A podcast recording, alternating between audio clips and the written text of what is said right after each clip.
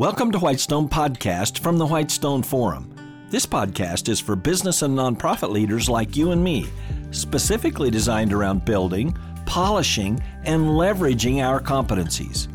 Each episode will provide a lens through which ever growing citizens of God's kingdom can think about very effectively impacting every one of their organizations. For Whitestone Podcast, I'm Kevin Miller.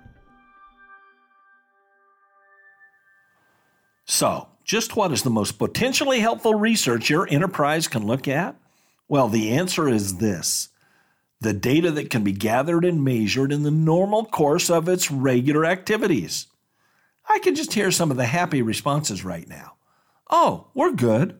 We're already doing that and have been for years.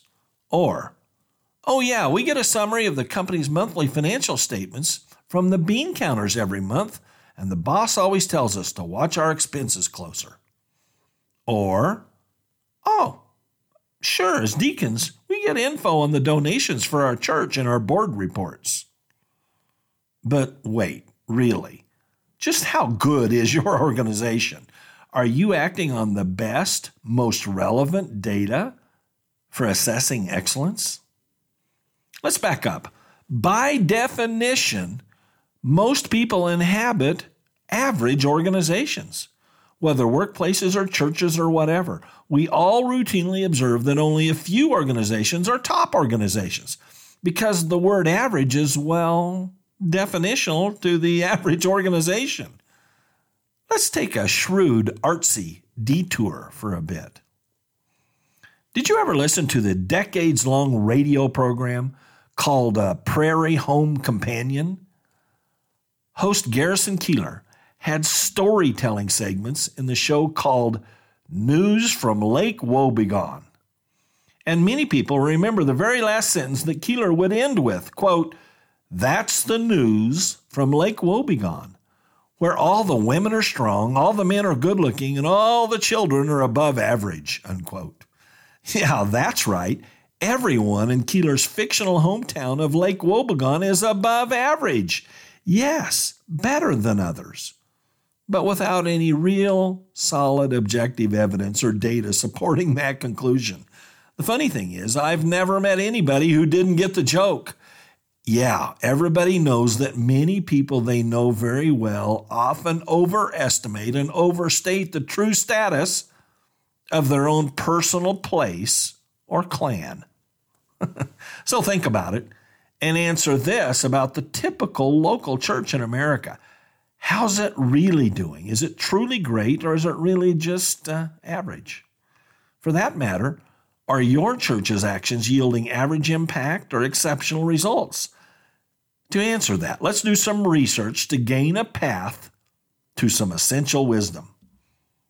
The core answer to these questions requires assessing two valid points of reference where your church authentically is today and the standard of where your church could be, or rather, where God wants it to be. And of course, the standards set for every church are found in the Bible. But there's always a nagging problem with that.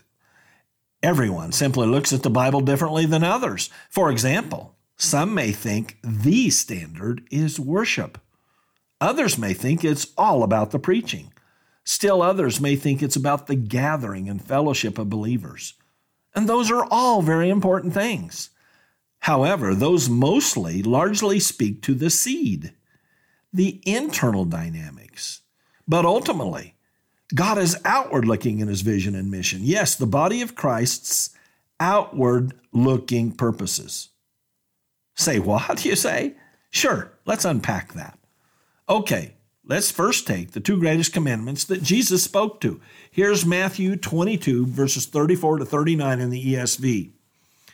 Quote, but when the Pharisees heard that he had silenced the Sadducees, they gathered together, and one of them, a lawyer, asked him a question to test him. Teacher, what is the great commandment in the law? And he said to him, You shall love the Lord your God with all your heart, with all your soul, and all your mind. This is the greatest and first commandment. And the second is like it. You shall love your neighbor as yourself. Unquote. Of course, Jesus' directive about loving your neighbor is all encompassing, not in the least limited to current believers. That's outward looking. And as the book of Acts unfolds with the history of the early church, we see the same effective pattern outward, outward, outward. Here are key examples of the ultimate outward looking loving of neighbors exemplified and codified in Acts. First, about 3,000 were added upon Peter's action taken with the very first sermon. Thousands more were added as the early years unfolded. That's the ultimate outward looking loving of neighbors. Second, God radically expanded the scope of manifesting his love with the adding of all Gentiles to the church's mission of the gospel. That's the ultimate outward looking loving of neighbors. Third, Paul took robust, effective missionary journeys, strategically pioneering churches. In fact, the church at Antioch was key for sending out missionaries to Gentiles. In his second journey, Paul received and quickly acted upon the Spirit's vision to go to Macedonia, opening up modern day Europe. Yeah, once again, that's the ultimate outward looking loving of neighbors. These are amazing specifics of concretely loving neighbors with truly eternal impact. Perhaps you're thinking, well, yeah, but that's just the history of the early church getting started. That's not for today. That's not for us. But wait, didn't God communicate his specific will for the continuance of his truly big vision? Of course he did.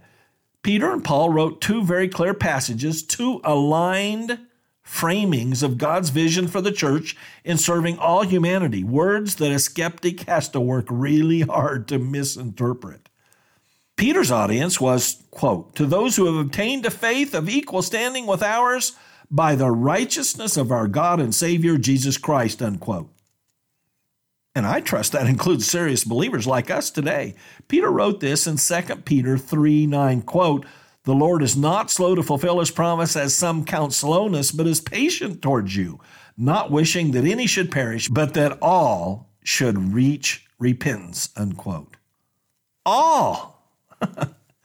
also, well after his missionary journeys out of his church in Antioch, Paul wrote to Timothy, quote, God our Savior, who desires all people to be saved and to come to the knowledge of the truth. For there is one God, and there is one mediator between God and men, the man Christ Jesus, who gave himself as a ransom for all, which is the testimony given at the proper time. Unquote. 1 Timothy 2, verses 3 to 6. Yes, God's vision is that he wishes that none should perish and that all reach repentance. Also, we read that God our Savior desires all people to be saved, that he gave himself as a ransom for all. Now, that's the far reaching scope of God's vision for salvation, all of humanity. So, what is the mission of believers in Christ then? You know the answer. Before the cross, Jesus commissioned his disciples, quote, Go therefore and make disciples of all nations, baptizing them in the name of the Father and the Son and the Holy Spirit, teaching them to observe all that I have commanded you, unquote. Matthew 28, 19 to 20. As if that wasn't enough, here are the last words of the resurrected Jesus recorded in Acts just before his ascension. Quote, you will receive power when the Holy Spirit has come upon you, and you will be my witnesses in Jerusalem and in all Judea and Samaria and to the end of the earth. Unquote. Acts 1 8. That is us. God's great mission for us is to go forth and make disciples of all nations. In fact, think of your own story.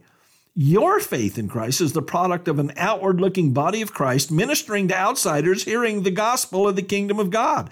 Listen to this from Romans 10 13 to 15. Quote, For everyone who calls upon the name of the Lord will be saved. How then will they call on him whom they have not believed? And how are they to believe in him of whom they have never heard? And how are they to hear without someone preaching? And how are they to preach unless they are sent? As it is written, how beautiful are the feet of those who preach the good news. Unquote. Hey, researching these verses begets the wisdom to take action. Here's the deal then and now. God's vision and mission are deliciously, relentlessly outward looking and gospel centric for all believers in every local church. Yes, including our present day. That's the standard. I know we all love our churches for the worship, the preaching, the fellowship, and rightly so, praise God. But that's merely foundational for the rest of each week. Yes, foundational to the outward looking ministry of gospel love to neighbors, to coworkers, to others in our day to day trek. You know, outsiders. Hey, isn't the real story here that there are many churches who don't substantially accept and take action on God's vision and mission for the body of Christ? Afraid so. So, what kind of standards are they pursuing?